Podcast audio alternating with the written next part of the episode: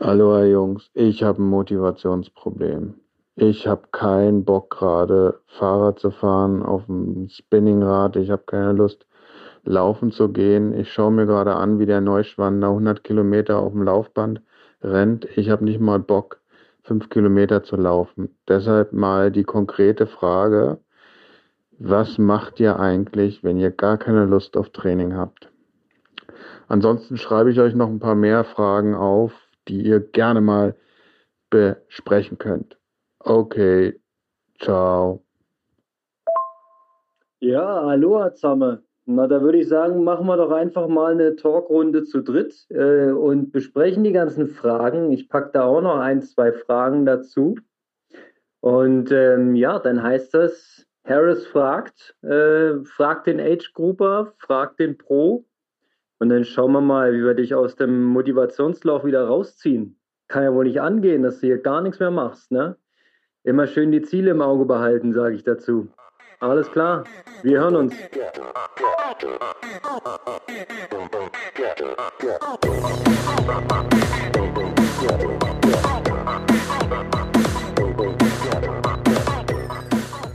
Aloha Kalle heißt es heute. Und damit ich nicht die ganzen Fragen, die mir der Harris stellt, übersetzen muss, haben wir ihn einfach mit eingeladen. Daher sind wir heute zu dritt. Ich begrüße einmal Markus Herbst, den Profi-Triathleten im wunderschönen nass schneekalten Sachsen und einmal unseren Herrn Ries im wunderschönen grün trüben Brandenburg. Wie geht es euch, die Herren? Kalle, was geht? Aloha Konrad, ich grüße denjenigen, der bei Ausstrahlung ein Jahr älter wird und nicht seine Altersklasse ändern wird im Triathlon. Leider nicht. Dauert noch ein bisschen. Nach wie vor Senioren 1. Ich stehe dazu. Senioren 1, aber bald auch Senioren 2.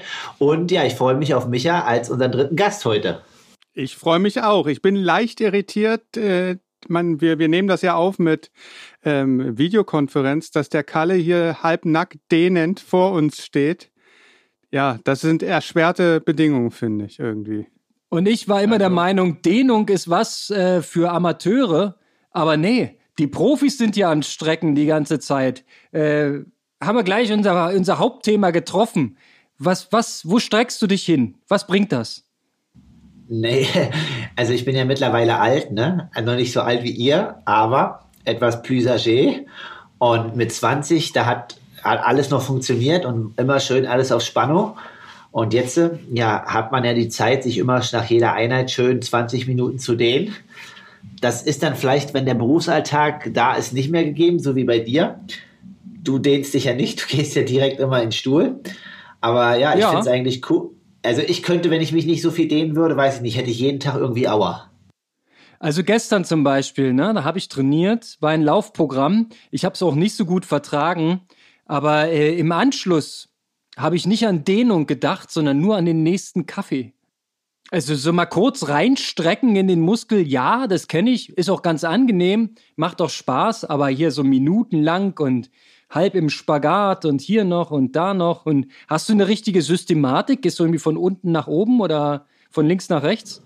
Ja, genau. Also ich mache eigentlich schon ja, Systematik immer erstmal, aber ich mache primär die unteren Extremitäten, Oberschenkel, Wade, Hüftbeuger, dass der schön offen ist und ähm, dann Blackroll ähm, danach.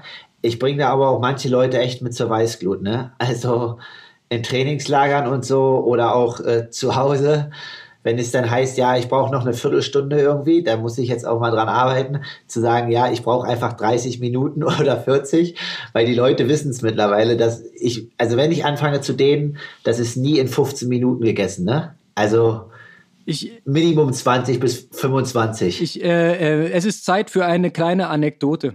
Wir schreiben das Jahr 2005 und am äh, legendären Filzteich-Triathlon in sächsischen Schneeberg nahm ein gewisser Fares al-Sultan teil als Special Guest. Na?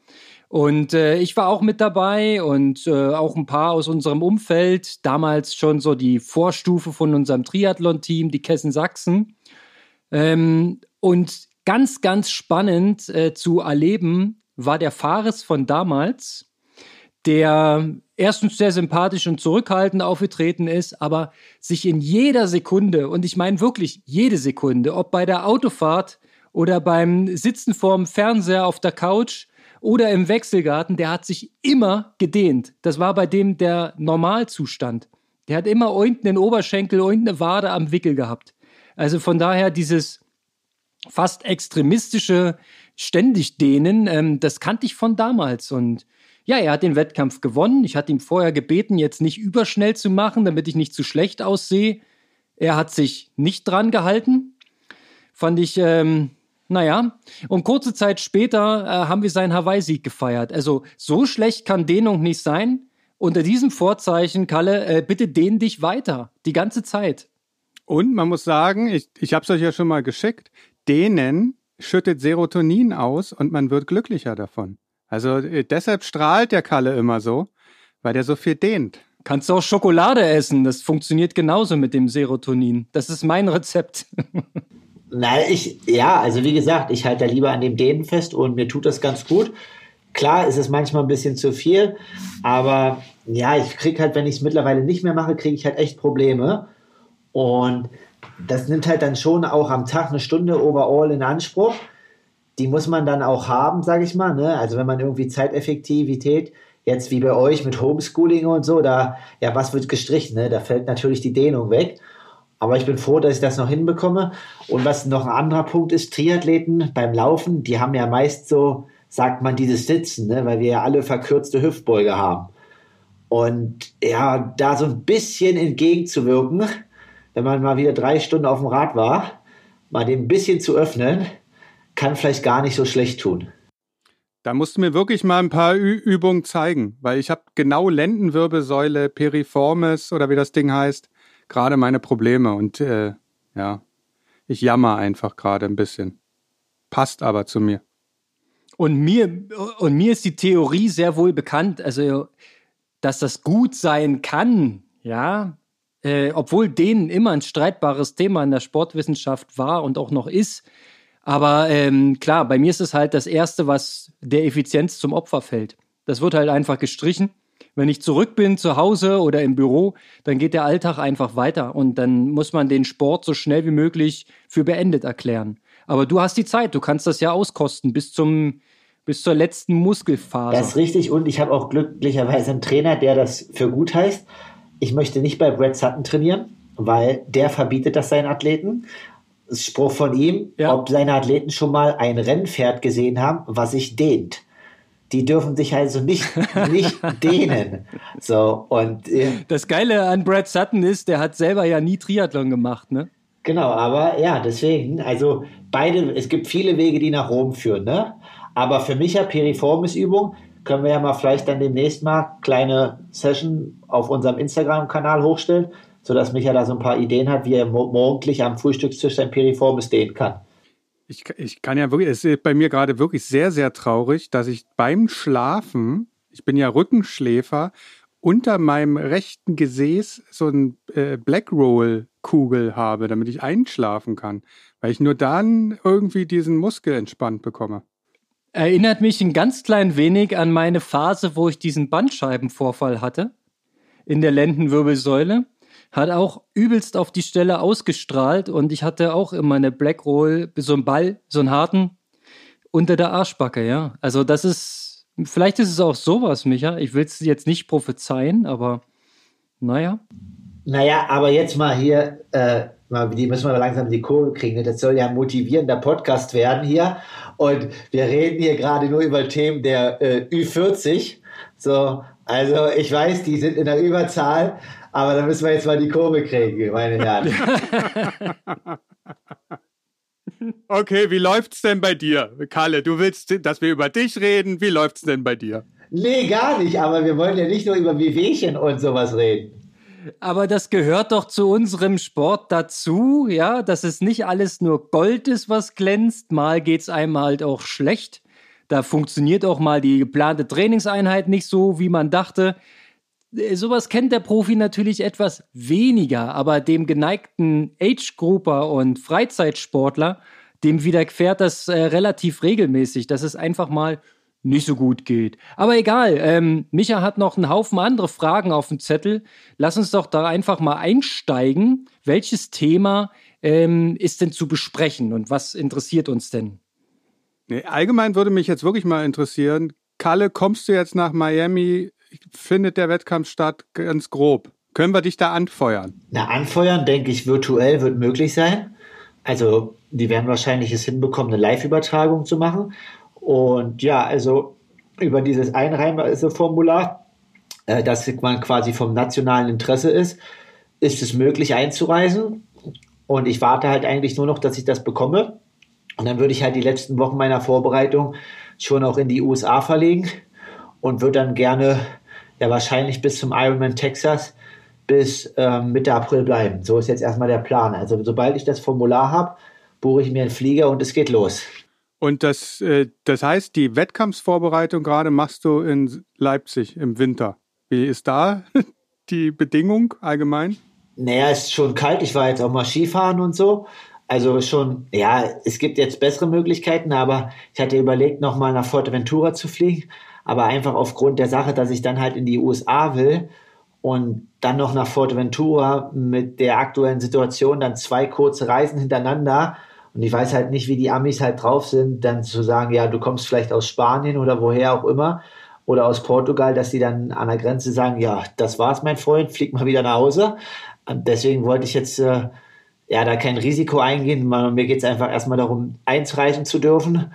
Und deswegen habe ich mich halt entschieden, jetzt äh, quasi die Vorbereitung so lange hier zu machen, bis ich halt einreisen darf. Und ich hoffe es natürlich, dass es irgendwie am 15., 16. Februar schon losgeht so dass ich die äh, finalen drei Wochen schon noch mal unter wärmeren klimatischen Bedingungen machen kann. Ja, sonst heißt es halt viel auf dem Laufband und viel Swift. Ich finde den Plan perfekt, Kalle. Bislang ist alles optimal gelaufen. Das hatten wir letzte Folge schon besprochen. Du hast äh, das geile Trainingslager vor Weihnachten auf dem Kanaren. Du hast ein effektives Ding in Portugal gemacht, bevor Portugal leider die zweite Welle erlebt hat und zugefallen ist. Ähm, bist rechtzeitig rausgekommen. Jetzt das Glück bloß nicht provozieren. Ich finde den Plan mega geil, dass du jetzt noch eine kurze Zeit hier in Deutschland aushältst, ähm, das Bestmögliche rausholst. Und wenn wir uns auf Swift begegnen, ja, Mai, da kannst du ja auch ordentlich trainieren. Das funktioniert ja zurzeit ganz gut. Ja, also Swift ist schon, äh, geht, also definitiv. Ich bin ja auch erst seit Januar dabei. Sehr, sehr abwechslungsreich und sehr, sehr motivierend. Also ist gar nicht zu vergleichen mit Rollenzeiten von früher. Vergeht viel schneller ähm, genau, ja, Portugal rechtzeitig. Ich würde so sagen, Portugal ist wahrscheinlich mit Großbritannien gerade der schlechteste Ort in Europa, wo man sein kann. Definitiv haben wir es zeitlich ganz gut abgepasst mit den Jungs dort. Ja, mega gut. Also, wie gesagt, ähm, Glück ist vorhanden, Glück ist mit dir. Äh, möge es so bleiben. 2021 wird dein Jahr, ich bin mir da ganz sicher.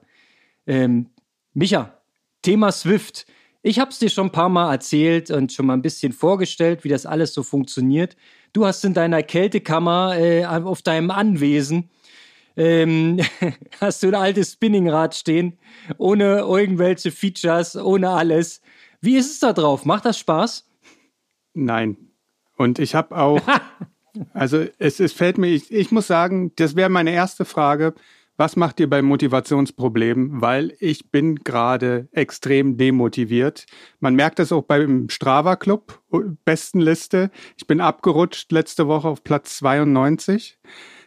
Was, ah, deswegen habe ich dich nicht gefunden. was an sich nicht. Ach, was heißt das? Du guckst nicht so weit runter, oder was, Herr Kebelmann? was an sich ja gar nicht äh, so, so schlecht ist, aber ich bin auch Dritter in der Sportmacherwertung von dreien. Ähm, Kalle allgemein natürlich wieder Erster in der besten Liste. Coke 46. Ist jetzt auch nicht dolle. Und unser Alje. Ja, aber ja. für die Umstände.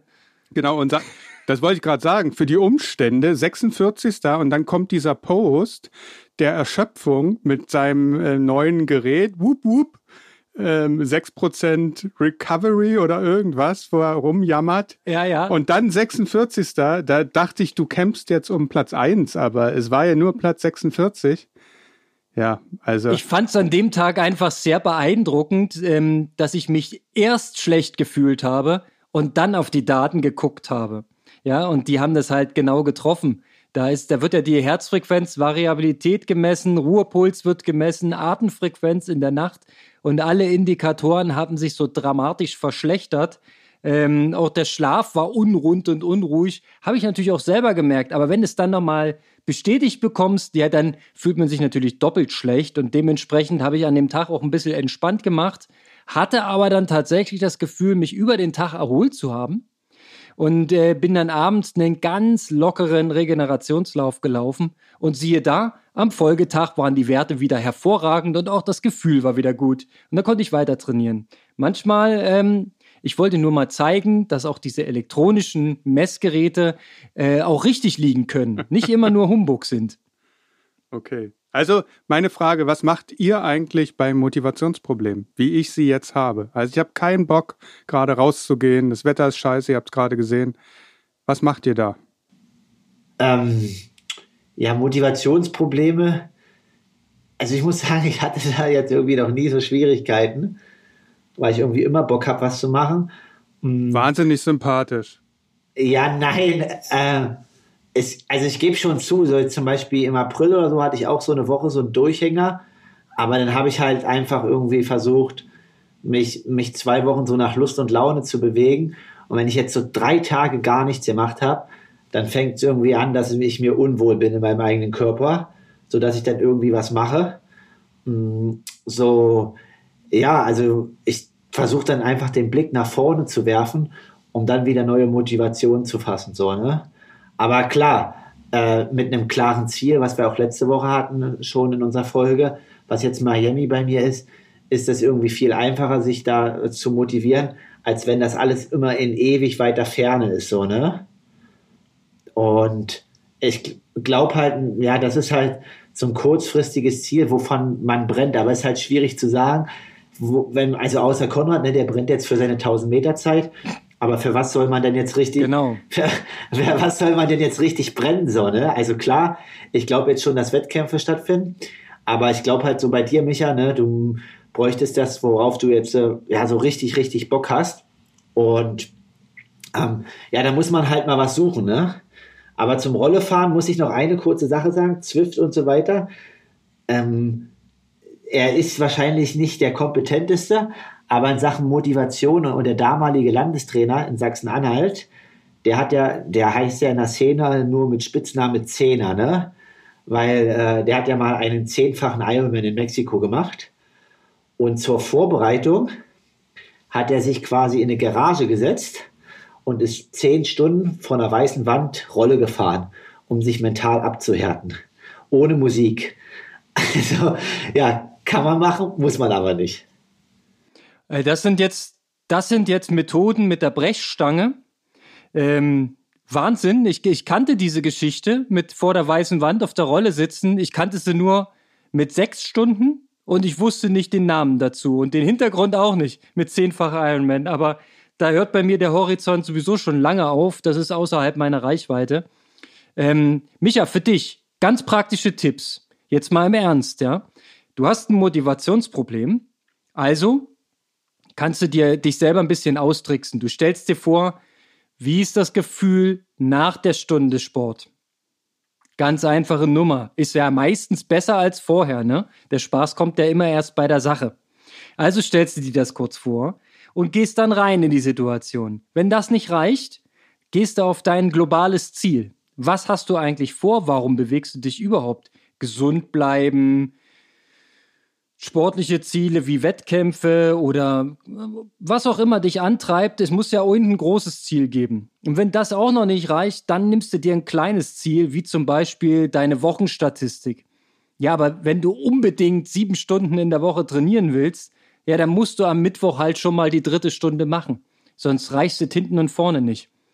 Also so ähm, gehe ich da manchmal ran und versuche mich selbst davon zu überzeugen, dass jetzt laufen gehen genau die richtige Entscheidung ist. Ja, obwohl man vielleicht drei andere Sachen lieber machen würde.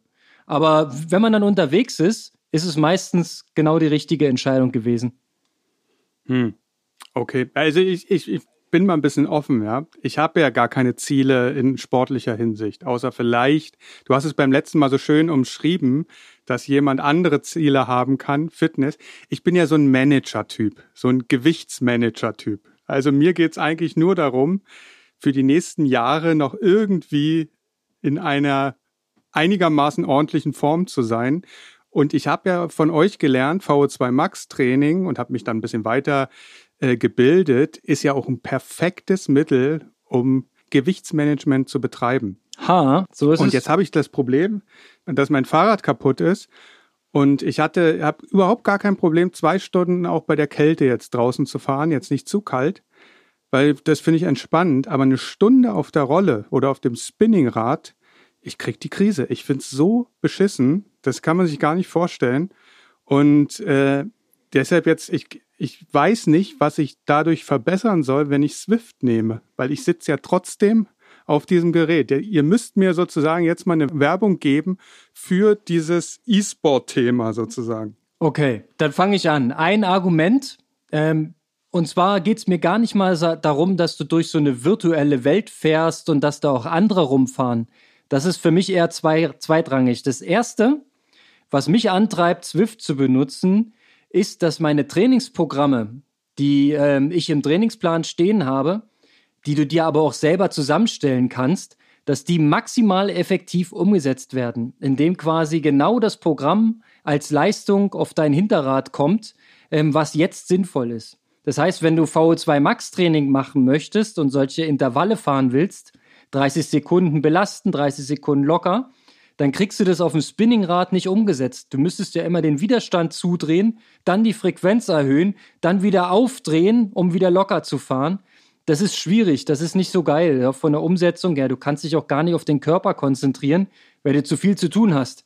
Das geht auf Swift wunderbar. Mit so einer Smart-Rolle, dein Rad eingespannt und dann äh, kommt das Programm einfach und du ziehst es einfach durch. Ich finde es halt wahnsinnig effektiv und alles, was effektiv ist, das mag ich. Von daher ähm, wäre das mein Argument. Kalle, hast du noch ein Argument? Ja, ich finde es halt gut, dass äh, es halt so abwechslungsreich ist und man so einen visuellen Input hat. Also es ist ja so quasi, dass wenn wir draußen Rad fahren, dann äh, ist es so quasi, dass wir die Umgebung, also durch die Umgebung einen permanenten Reiz haben und dadurch kommt uns das vielleicht nicht so anstrengend vor. Und ähm, die, also gab es auch Forschung dazu. Und wenn du jetzt zum Beispiel Musik auf den Ohren hast, dann kommt dir die Anstrengung auch nicht so anstrengend vor, weil dein Geist konzentriert sich dann auf die Musik und die anderen Einflüsse. Und jetzt kommt das Problem, was bei Micha beschreibt. Der guckt halt auf die weiße Wand oder auf sein Zimmer und dadurch ja, hört er halt viel mehr in seinen Körper rein und ist halt so quasi, dass er diesen Schmerz oder diese Anstrengung viel, viel mehr wahrnimmt. Und jetzt bei mir ist es halt so, ich habe halt dann Musik und Swift und das sind halt zwei Reize von außen, die diesen Anstrengungsreiz halt überlagern. Und das finde ich einfach gut, ja, dass man halt quasi noch so einen visuellen Reiz hat. Also vorher habe ich es halt mit Musik gemacht, aber dieser zusätzliche visuelle Reiz hilft mir halt unheimlich, ja. Da, und dann natürlich dieses Interaktive, was Konrad gerade beschreibt, ja, dass die Rolle da was macht. Das macht das Ganze halt ein bisschen spannend. Könntet ihr denn jetzt gegeneinander fahren? Eigentlich? Ja, wir könnten uns ähm, eine Zeit ausmachen und könnten in derselben virtuellen Welt fahren gehen und würden uns finden, denke ich. Müsst mal kurz, müsst mal kurz telefonieren. Ähm, wo bist du jetzt? Wo bin ich jetzt? Ähm, und dann hat man so an der Seite immer so eine Athletenskala, ähm, wo du sehen kannst, wer um dich herum ist. Und wir könnten dann ein Stück zusammenfahren. Das wäre auf jeden Fall möglich. Oh, das könnt ihr mal machen und aufnehmen. Ich, ein kleines Rennen gegeneinander. Ja, dann, dann müssen wir aber die Windschattenfunktion aktivieren, Kalle, ja, damit ich dann ein bisschen lutschen kann. Die ist immer aktiviert bei mir. Aber ich habe noch gar nicht, ich muss mal, ich muss mal in den Shop gehen und mir mal neue Laufräder und neues Trikot. Ich fahre immer noch mit diesem Anfangstrikot in ah. Orange schon, obwohl ich schon Level 12 bin. Da, da kannst ja. du doch, da sind doch schon welche freigeschalten, ne? Da kannst du schon loslegen. Ich weiß, ich könnte. Ich könnte mir auch schon gute Laufräder holen, aber Übrigens, äh, habe ich noch nicht gemacht. Die, die Währung bei Swift sind Schweißtropfen. Das fand ich sehr, sehr witzig. Du erwirbst dir mit jeder Trainingseinheit eine gewisse Anzahl Schweißtropfen und kannst mit diesen Tropfen im Swift-Shop dir dann Laufräder kaufen oder einen Rahmen kaufen oder ein neues Trikot, wenn du möchtest. Ne? Und manche Sachen sind aber dann exklusiv, die musst du dir freispielen. Das ist nach Level limitiert. Zum Beispiel ein Scheibenrad hinten Ein Scheibenrad kriegst du, glaube ich, erst ab Level 30. Kalle, da kannst du noch ein paar Jahre fahren, bis du da bist. Level 30, wie viele Kilometer sind das? 15.000 oder so? Äh, ich weiß es nicht genau. Ich habe das Gefühl, dass pro Level ähm, die, die Strecke, die du bringen musst, um das nächste zu erreichen, immer länger wird. Also ich hänge jetzt schon ewig in Level 27. Aber 27 ist aber schon. schon weit. Eieiei. Ja, ja, es ist, ja, ja, das ist, es läppert sich, ne? Also so die Stunden. Ich habe mal jetzt geguckt, im Januar saß ich insgesamt, glaube 23 Stunden auf meinem Indoor-Bike.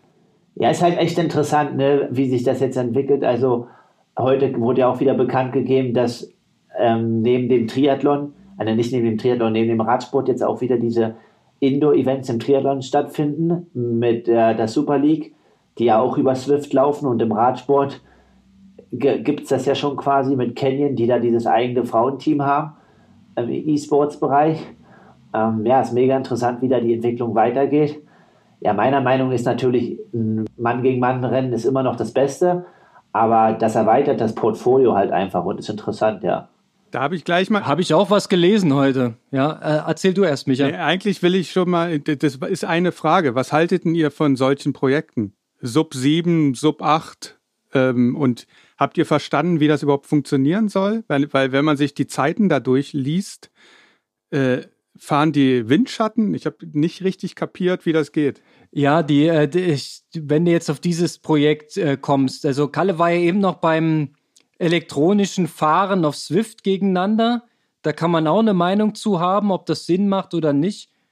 Bin ich aber auch eher entspannt. Das ist so ein bisschen äh, ähm, Abwechslung und man kann es mal mitnehmen, weil es einfach so ein bisschen Entertainment ist. Bisschen Gaudi und für Profi-Triathleten vielleicht auch eine Möglichkeit, sich mal zu positionieren, sich mal zu zeigen. Äh, auch für die Sponsoren und Partner immer wichtig, logischerweise. Zu diesem Sub 7 und Sub 8 Projekt wenn ich es richtig verstanden habe, ist es mit Windschattenfahren auf der Radstrecke. Und auf der Radstrecke werden dann für die Athleten, die es vorhaben umzusetzen, Sparringspartner eingesetzt. So ein bisschen wie beim Breaking Two Projekt von Kipchoge. Das heißt, da werden dann immer frische Radfahrer eingesetzt, die dir dann Windschatten geben. Die Männer sollen wohl einen 51er Schnitt fahren auf dem Rad. Also das ist, ich weiß nicht, ob die da Autos einsetzen als Windschatten. Könnte man ja dann fast machen. Oder ob es Radfahrer sein müssen. Und dann am Ende sollen sie noch so entspannt durch die Radstrecke gekommen sein, dass sie zwei Stunden 30 den Marathon laufen. Ähm, okay. Ich muss sagen, für mich ist das Ganze nichts, äh, zeckt mich nicht an. Wie ist es bei dir, Kalle? Findest du das spannend in irgendeiner Form? Nee, also sie ist cool, dass sie es so machen, aber es ist halt überhaupt nicht zu vergleichen, meiner Meinung nach, mit diesem Marathon. Also der, der Marathon war das ja irgendwie immer so, ähm, also ich glaube auch, dass das wahrscheinlich in den nächsten fünf oder acht Jahren fallen wird, dieser Rekord. Aber es gab ja schon in den letzten 15, 20, 30 Jahren dann Physiker und so, die meinten, dass der Mensch niemals unter zwei Stunden laufen kann, dass es halt einfach nicht möglich ist. Und das war ja irgendwie immer so eine, so eine magische Grenze. Aber jetzt das gleichzusetzen mit dem Ironman unter sieben Stunden ist was anderes. Und ich finde halt auch, dass quasi dort die Außenbedingungen so krass beeinflusst werden, dass der Reiz halt irgendwie leider ein bisschen verloren geht. Und man muss ja mal sagen, Herr Frodeno hat da mit 7,36 in Rot ja schon mal eine richtige Benchlag damals gelegt, gelegt. Und ja, da einfach mal 36 Minuten irgendwie auf legalen Wege, ohne äh, die Rahmenbedingungen komplett zu verändern, abzuknabbern, wird halt schon schwierig. Und dementsprechend gehe ich halt, ich gehe halt so und so davon aus, dass in zwei Jahren der Rennkalender wieder ganz anders aussieht und schon voller.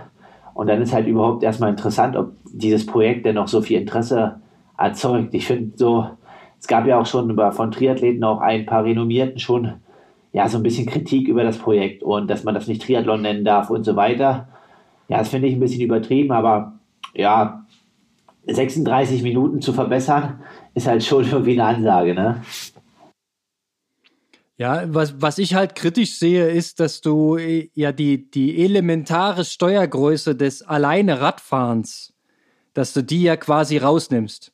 Dass äh, Windschatten erforderlich sein muss, um diese Geschwindigkeit zu fahren, weil äh, auch der Physik, äh, Physiker Laie, wie ich es bin, versteht ja, dass der Luftwiderstand exponentiell zur Geschwindigkeit steigt. Das heißt einfach mal so von äh, 43, 44 im Schnitt auf 51 im Schnitt gehen. Ähm, das ist nicht nur ein bisschen, das ist ganz schön viel. Ja, das ist äh, absoluter Wahnsinn. Und wenn man dann sich vorstellt, dass da so ein äh, Brownlee direkt hinter einem Windschattengeber die ganze Zeit hinten dran fährt und trotzdem noch so locker dabei sein muss, dass er einen Marathon aus vollen Kräften schöpfen kann, um da eben unter 2,30 ähm, zu laufen, dann finde ich es sehr, zu sehr verfälscht. Also es ist zu wenig am Original dran. Von daher könnte ich diese Zeit auch nicht wirklich wertschätzen. Ja. Das wäre so mein Problem. Ja, man sollte vielleicht dann schon ein Legerad nehmen, ne? Dann muss man den ganzen Aufwand nicht betreiben. Oder Elektro kann man ja auch, dann ist es, dann geht's noch einfacher. Ja, dann wäre er vielleicht, dann fährt er 55er Schnitt, dann muss er auch nur 2,45 laufen am Ende.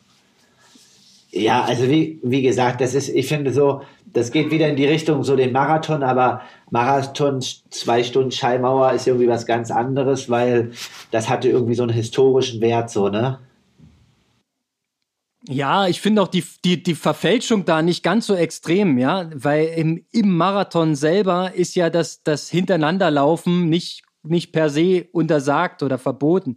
Natürlich haben sie es exzessiv betrieben und die Regeln ausgelegt, indem sie halt ähm, die Tempomacher ausgewechselt haben die ganze Zeit äh, und die sich erholen konnten und frisch rein, weil es gibt natürlich keine Pacemaker, die dieses Tempo lange halten, logischerweise. Aber die Leistung an sich war noch nah dran an der Ursprungsleistung eines äh, Marathonläufers. Ja? Es war nur optimiert.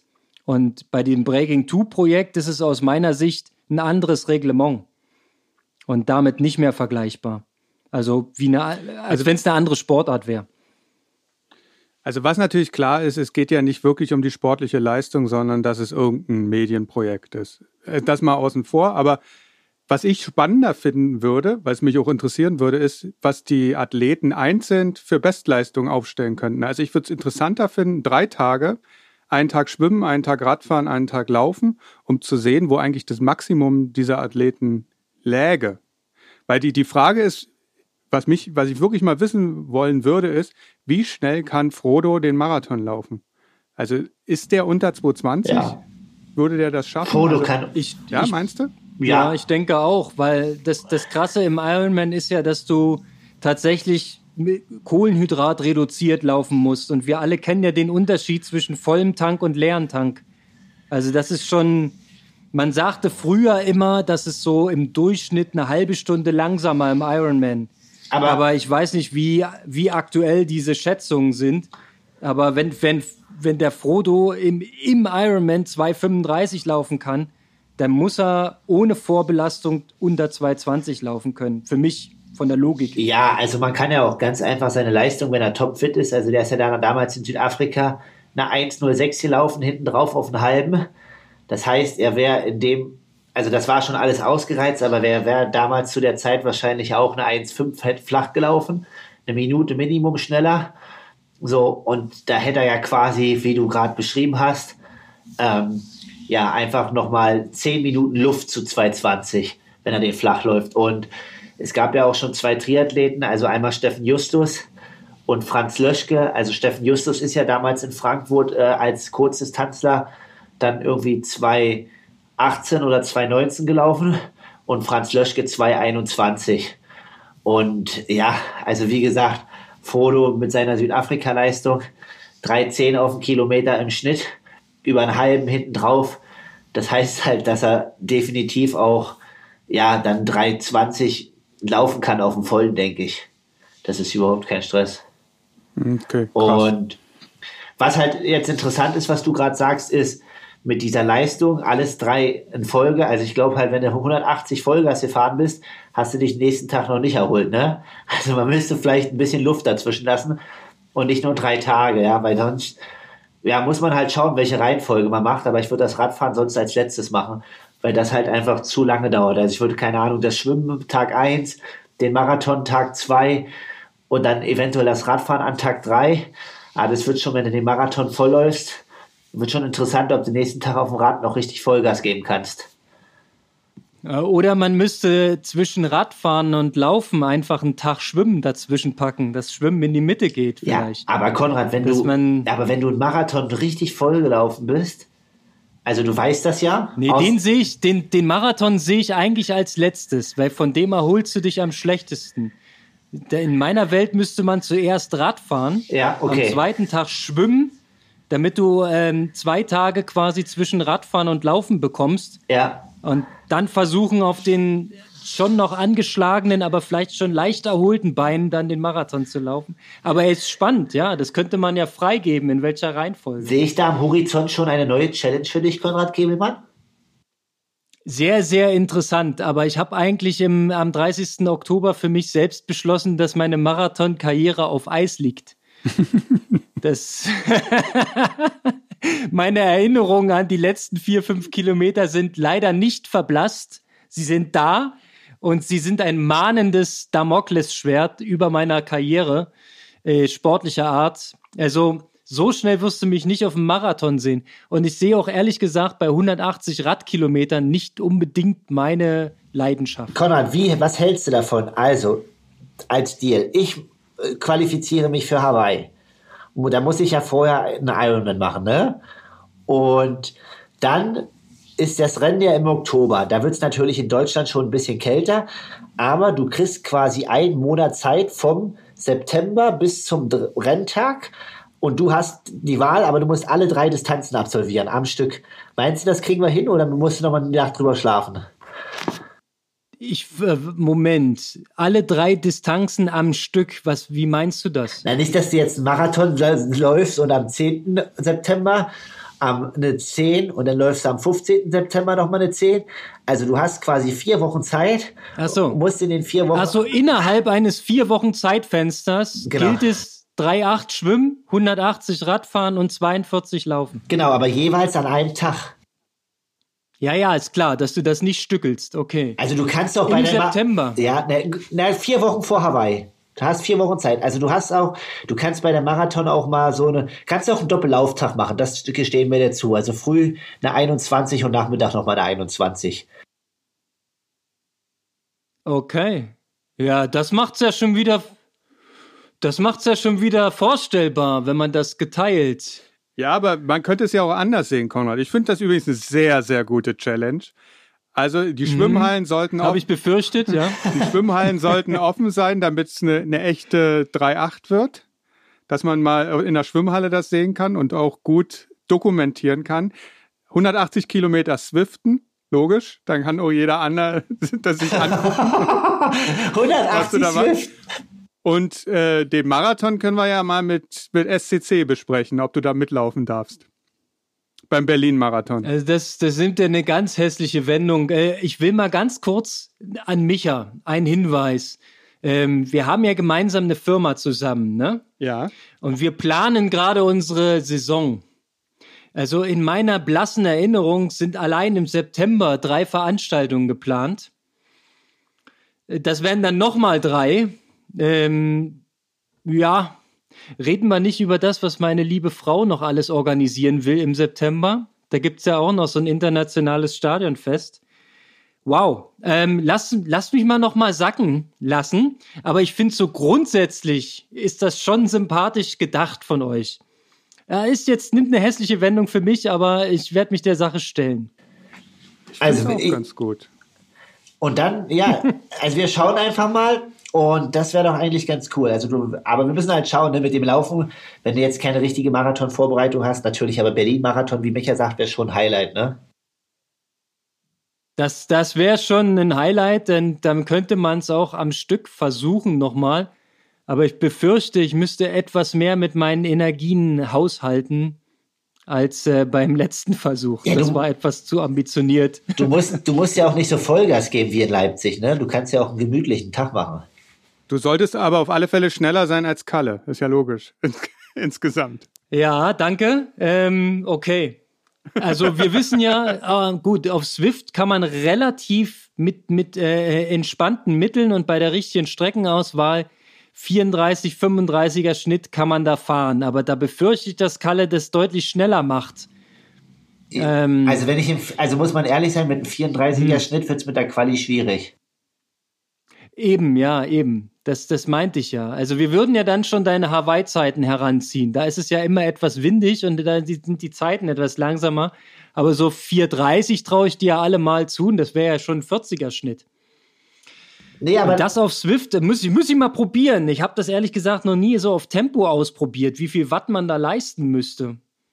ja, aber wie gesagt, Ich muss auf jeden Fall meine Swift-Level noch erhöhen, damit ich ein Scheibenrad kriege. Na, alles gut. Ähm, wir können das ja erstmal so festhalten und dann können wir mal schauen. Ist ja noch ein bisschen Zeit, aber das ist ja erstmal ein gutes, gutes Ziel für dich. Und das nennen wir dann Subkalle. Ja, alles klar. Der Age-Grupper ist schneller als der Pro, sicher. Ähm, ganz ehrlich, auch bei optimalem Verlauf sehe ich das nicht. Okay, aber äh, lass uns das zurückstellen. Ich muss es erstmal verarbeiten. Das ist schon eine große Nummer. Das ist nicht nur so ein bisschen. Meinst du? Ja, du könntest mich ja begleiten, Micha. Aber Kalle, da stellt sich mir gleich nochmal die Frage, wann willst du denn deine Quali schaffen? Also was ist denn da dein Zeitplan überhaupt? Bei welchem Event? Naja, also ist jetzt so, dass ich quasi hoffe, dass Ironman Texas stattfindet. Den würde ich machen. Der ist am 24. April. Am 25. ist der Sonntag, das ist mein Geburtstag. Und ein Tag nach dem Rennen ist ja immer Slotvorgabe. Also ich glaube, das wäre ganz cool, ähm, zu seinem Geburtstag da eventuell einen Slot zu haben. Und das halt als ersten Versuch, also Ende April. Und ja. Wie sind da jetzt die Regularien? Na, Top 4 ist. Na, ich denk, denke, Top 4 ist in Texas. Und ähm, genau das dort. Und dann ist halt die Frage, wenn man Texas halt macht und es klappt alles mit den USA, ist Mallorca schon noch sehr interessant, weil das auch ja ähm, europäisch ganz gut ist. Aber da gibt es halt, ja, gibt ein beziehungsweise drei Slots bei den Männern. Aber das ist halt schon wieder Mitte Mai. Ich denke dann eher, wenn ich Tex Texas mache, dass ich ähm, nach Texas dann kurz Pause mache, eine Woche, zwei Wochen, dann ist ja Buschütten, ähm, was wahrscheinlich stattfindet, weil da die Regularien ganz gut aussehen, auch mit Corona in Deutschland. Da habe ich die Möglichkeit, über den Veranstalter, über Rainer Jung, der ja Teamleiter ist beim EO-Team Buschütten, ähm, gegen die Relat-Brüder zu starten. Also ist mir auch eine unheimliche Ehre, quasi. Für Andi wird es ja das letzte Jahr sein. Und dann nochmal irgendwie gegen seine Jugendidole zu starten, ja, ist schon cool. Und klar möchte man die erschlagen, aber die Relat-Brüder haben schon meine Triathlon-Laufbahn geprägt so und zu denen hat man immer nach oben geschaut. Auch so eine Anekdote quasi, ähm, also halt total geerdet. Ich erinnere mich noch an ein Bundesliga-Rennen 2009 in Offenburg. Das sollte das beste Rennen werden von einem Per Bittner und mir. Und wir sind eine Woche vorher angereist, haben dort so ins privaten Hotelzimmer genommen. Ja, und am Ende war ich irgendwie in der Bundesliga, keine Ahnung, 58. Per war irgendwie zwei Plätze vor mir oder so.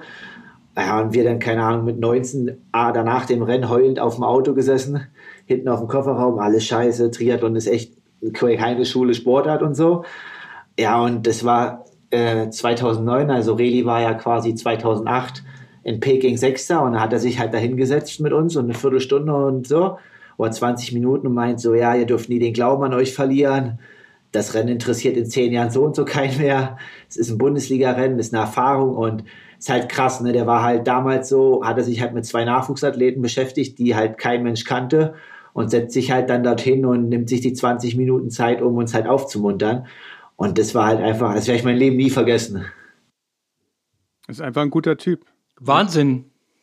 Ja, geile Geschichte, aber so hat man schon viele Geschichten von Andy Relat vor allem gehört, ne, dass der sehr äh, der Gentleman im Triathlon. Aber nichtsdestotrotz, auch den Gentleman darfst du natürlich in einem sportlich fairen Wettbewerb schlagen. Dafür drücke ich auch schon mal jetzt die Daumen. Das wird ein Knaller in Buschütten, zumal mit Live-Übertragung und allem drum und dran. Selbst wenn wir nicht da sind, können wir dich sehen. Das ist schon mal äh, mehr, als wir erhofft haben. Ist doch super.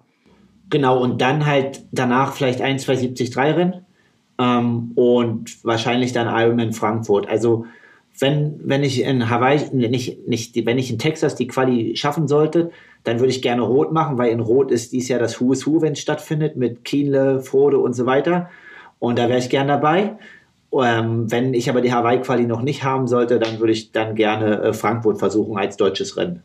Nochmal eine Rückfrage zu den Slots. Ähm, du sagtest vier in Texas. Ist es jetzt schon sicher? Ist es schon bekannt gegeben oder wird es immer erst kurz vorher irgendwie definiert? Es sind jetzt zwei und dann gibt es noch zwei assigned. Das wird immer erst nach dem Rennen entschieden, wie hoch die Männer- und Frauenleistung ist. So, ne? Aber tendenziell ist es meist so, dass die Männerfelder immer stärker sind und diese zusätzlichen Slots gingen eigentlich in den letzten Jahren fast immer bei, bei hochkarätigen Rennen komplett an die Männer. So, also es ist jetzt so, dass quasi dann den Frauen ja bei einer, wenn die Dichte gegeben ist, die Möglichkeit gegeben wird, dass es äh, pari pari aufgeteilt wird. Aber es ist dann am Ende so, dass in Hawaii dann, keine Ahnung, 50 Profimänner und 40 Profifrauen starten. Aber einfach aufgrund der Tatsache, dass in den jeweiligen Rennen die Dichte halt nicht so hoch ist. Und also zwei sicher, dann heißt es schon mal, einen gibt es noch zusätzlich. Einer, der eine Extraplatz, der geht halt 100 pro immer an die Männer. Und der zweite Extraplatz ist mit 50-prozentiger Wahrscheinlichkeit geht er auch an die Männer. Ja. So. Ähm, genau, also man kann das jetzt äh, ja gutheißen oder schlecht. Ich natürlich als maskulin befürworte das, aber man muss natürlich auch sagen, mit äh, jetzt so Rennen wie Hamburg als reines Frauenrennen ist halt mega schade auf der anderen Seite. Ne? Also klar, cool für die Frauen, aber ich kenne echt viele deutsche Athleten und auch im Profibereich, die gerne in Hamburg am Start gewesen wären und das fällt halt leider aus. Ne? Ja, dafür gibt es wiederum in Frankfurt nochmal äh, zusätzliche Slots, ne, wegen Kontinentalmeisterschaft. Da war da auch noch so eine Sonderregelung. Nee, klar, also denn das, das Rennen dafür ist dann halt der Ironman Schweiz halt ein reines Männerrennen, ne? Und dann sagen halt die Schweizer Frauen, oh, das wäre echt schön, wenn wir dabei gewesen wären. Also alles gut, alles entspannt. Ich wäre so und so lieber in, in ähm, Frankfurt gestartet als in Hamburg und deswegen passt das auch. Für mich ändert sich dadurch gar nichts. Als abschließende Frage vielleicht würde mich nochmal interessieren, wenn du über Slots redest, trainierst du auch auf eine bestimmte Zeit hin? Also bist du in der Lage, die acht Stunden zu knacken oder glaubst du, dass das wichtig ist? Ich glaube, es ist erstmal, ich glaube, dass ich unter acht Stunden Ironman machen kann. Aber eine Zeit ist halt eigentlich immer schwierig zu sagen, weil das halt mega abhängig ist von äußeren äh, Einflüssen.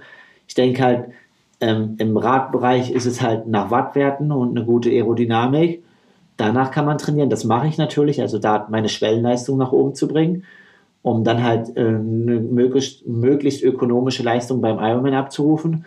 Und im Laufenden geht es halt um das, auch das Gleiche, halt die Schwellenleistung, beziehungsweise dann der Bereich, der langsamer ist, als die Schwelle zu ökonomisieren um den halt möglichst, möglichst lange und effektiv laufen zu können.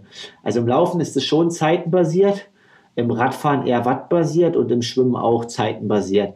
Aber dass man daraus jetzt eine Endzeit an sich errechnen kann, ist immer schwierig, weil das halt stark von äußeren Einflüssen abhängig ist.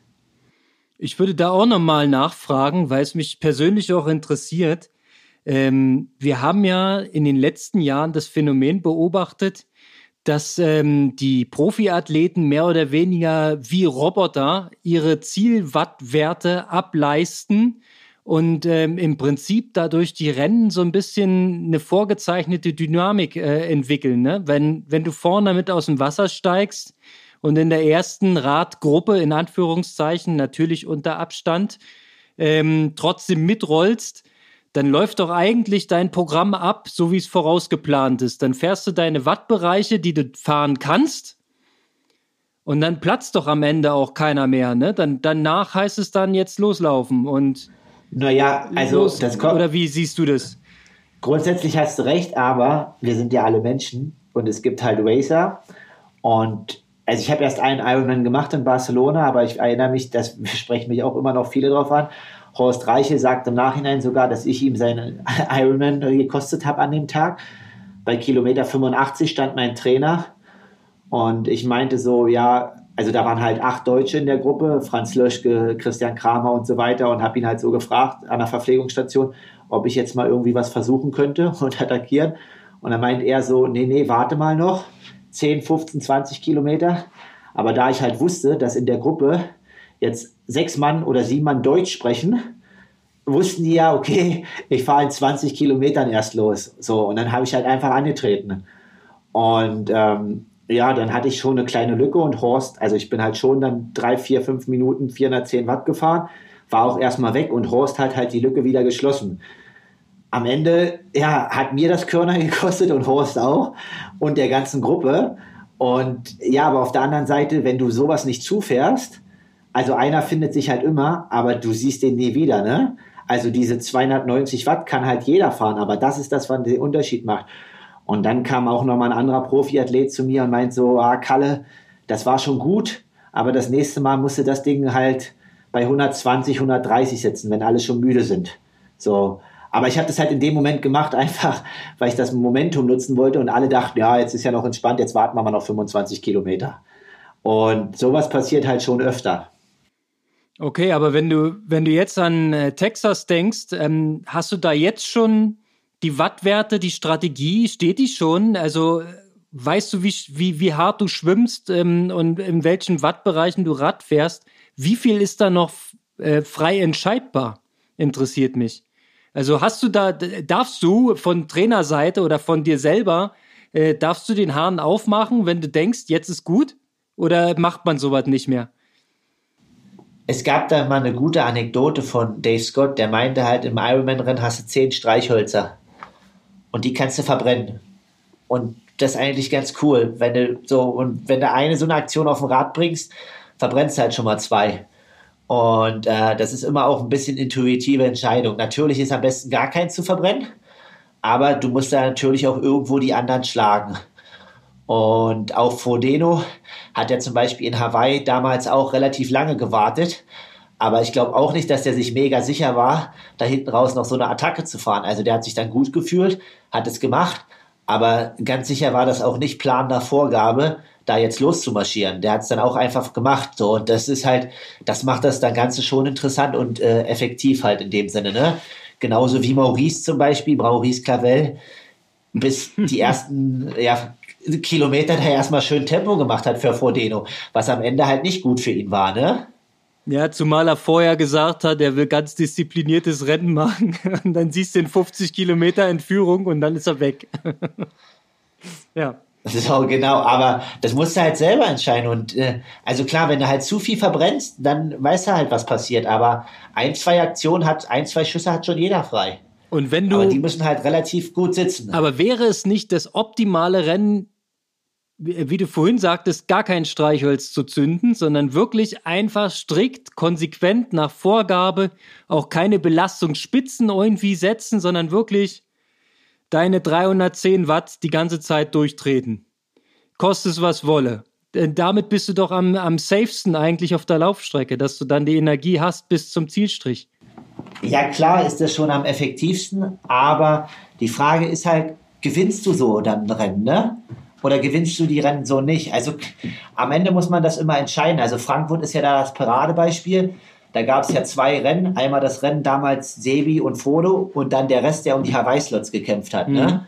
So, und da saßen halt zehn Mann in der Gruppe und alle haben sich halt hinten entspannt und haben halt nur auf den Lauf gewartet.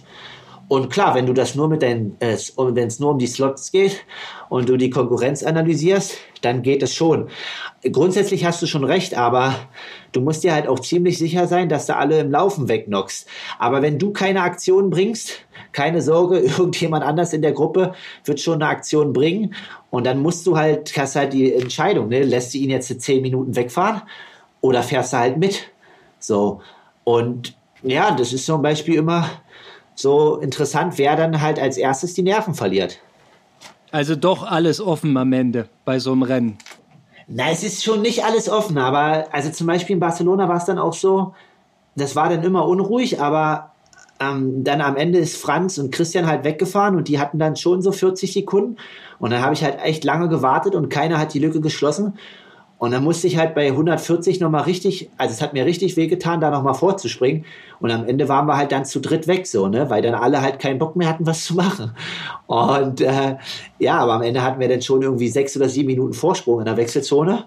Und es hat dann schon was gebracht. Und irgendwann, deswegen hatte ich ja den Tipp, bei 120, 130, wenn alle so ein bisschen müde sind, dann kann halt so eine Aktion auch mal sitzen. Hm, aber da verbrennst du dann vielleicht gleich fünf Streichhölzer, um bei deiner Anekdote da zu bleiben. Das ist ne?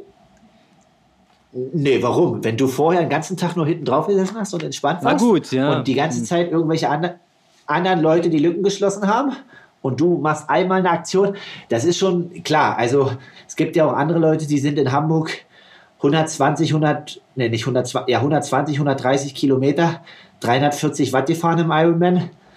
Ist halt klar, dass das nicht funktioniert. Ne? Das ist mir schon auch bewusst. Ja, und vor allem äh, Spezifikation, wenn du jetzt hier Hawaii mit der hohen Leistungsdichte denkst, da fahren dann halt mal 20 Leute an der Perlenschnur hintereinander und laut Reglement musst du von hinten einmal komplett dran vorbei bis vorne fahren. Danach bist du doch alleine schon vom Überholen der Gruppe so im Sack, da kannst du gar keine Attacke mehr fahren. Also ich war noch nie in Hawaii, aber Christian hat halt bloß mal erzählt, das ist halt mega schwierig in der Vorbereitung, weil das, was du beschreibst, die erste Stunde, ist halt eigentlich wie ein Kriterium, ne? Weil jeder will halt irgendwie seine Position und du fährst, willst eigentlich so deine Watt fahren. Und äh, aber es geht halt nicht, weil es in der Gruppe immer nur schnell, langsam und mit Zug nach vorne und nach hinten. Und das wird dann schon richtig schwierig. Und natürlich, ne, wenn du das alles mitmachst, dann verbrennst du halt in der ersten Stunde alles, was du hast. Aber ist es dann nicht sogar praktischer, ein schlechter Schwimmer zu sein? Weil ähm, du dann in Ruhe nach vorne fahren kannst? Also in Südafrika bei der WM hatte ich ja mein bestes Ergebnis und ich hatte ja vorher den Radsturz. Im Nachhinein, ich hatte ja relativ viel Rückstand nach dem Schwimmen, 3, 3 Minuten 15, 3 Minuten 20. Und das, was du gerade beschreibst, das war an dem Tag das Beste, was mir passieren konnte, weil ich hatte einen Franzosen, der mit uns da war, der hatte der hatte eine viel höhere Normalized Power auf dem Rad als ich, hat aber am Ende von mir zweieinhalb Minuten kassiert oder drei. Aber der hat halt in der Gruppe, das was du beschreibst, die ersten 40 Kilometer, die ganzen Spielchen mitgebracht und hat sich halt komplett verbrannt. Und ich bin halt eigentlich 90 Kilometer nur mein Tempo gefahren. Also ja, kann ein Vorteil sein. Also wenn es halt ganze Zeit nur so ein Hin und Her ist, es ist definitiv manchmal einfacher von hinten ranzurollen und sein Ding gemacht zu haben, als vorher ein Kriterium gefahren zu sein. Also Radfahren und Laufen trainieren. Schwimmen eigentlich egal. Naja, so einfach würde ich es mir auch nicht machen. Hey, gutes Schwimmen bringt dich schon in eine angenehme Position, Micha. Da bist du schon äh, entspannt in der ersten Gruppe drin und kannst ja da versuchen, deinen Plan umzusetzen. Bist nur einfach schon zwei, drei Minuten weiter vorn. Also von daher, ich würde sagen, Triathlon, Schwimmen, Radfahren, Laufen, alles trainieren. Und zwischendurch ordentlich dehnen. Das soll ganz wichtig sein, habe ich gehört. Wirklich, dass er bis zum Schluss hier weiter gedehnt hat, ist. Er hat mich sogar angesteckt. Hast du gesehen? Ich habe auch schon ein bisschen, ja, ge gesehen. bisschen gestreckt, weil mir ist, mein, mir ist mein Schultergürtel etwas fest. Das war schon viel Alibi, das war jetzt nicht bis zum Schluss. Aber nee, definitiv. Ich äh, kann dem nur beipflichten mit Konrad. Auch das Schwimmen sollte trainiert sein, da muss man nicht vorher schon äh, so viel Körner verschießen und es sollte jetzt nicht immer das Ziel sein, langsam zu schwimmen. Äh, weil wenn so eine Gruppe mal harmonisch läuft, das weiß man ja vorher nicht, dann sieht man die auch nie wieder. So sieht's aus. Aber äh, es ist ein bisschen ein Stück weit äh, Befriedigung zu wissen, dass das Rennen trotzdem offen ist und dass man trotzdem noch taktische Pfeile hat, die man verschießen kann. Ähm, das ist gut. Manchmal sieht es wirklich so aus, als ob ihr, äh, ihr Pros, sage ich jetzt mal, wie Roboter die voreingestellten Wattwerte abliefert und danach auf die Laufstrecke geht mit der vorgeplanten Marschroute. Und dass es eigentlich schon vorher feststeht, wer wann ins Ziel kommt. Aber die Dynamik, die du gerade angesprochen hast, die macht es natürlich am Ende wieder spannend und gibt jedem eine Chance. Und die, die solltest du nutzen, Kalle. Sehr schönes Schlusswort. In dem Sinne, Aloha nach Berlin. Zieht ordentlich durch und wir hören uns nächste Woche. Genau, die Hörer bitte nicht vergessen, auf Abonnieren zu drücken. Das macht es leichter, auf Spotify und überall gefunden zu werden. Kudos zu vergeben, weil das ist ja mehr oder weniger der virtuelle Gruß der Sportler. Und ja, viel Spaß beim Training. Ich mache heute Ruhetag. Ihr habt mich jetzt nicht motivieren können, noch heute irgendwas zu tun. Tut mir leid. Ja, dann sage ich dir, ich werde mich in ungefähr einer Stunde richtig gut fühlen, denn ich war noch laufen. Ich mache mich jetzt los. Okay. Hat Spaß gemacht. Bis bald. Ciao. Aloha. Ciao, ciao. Ciao. Bis dann.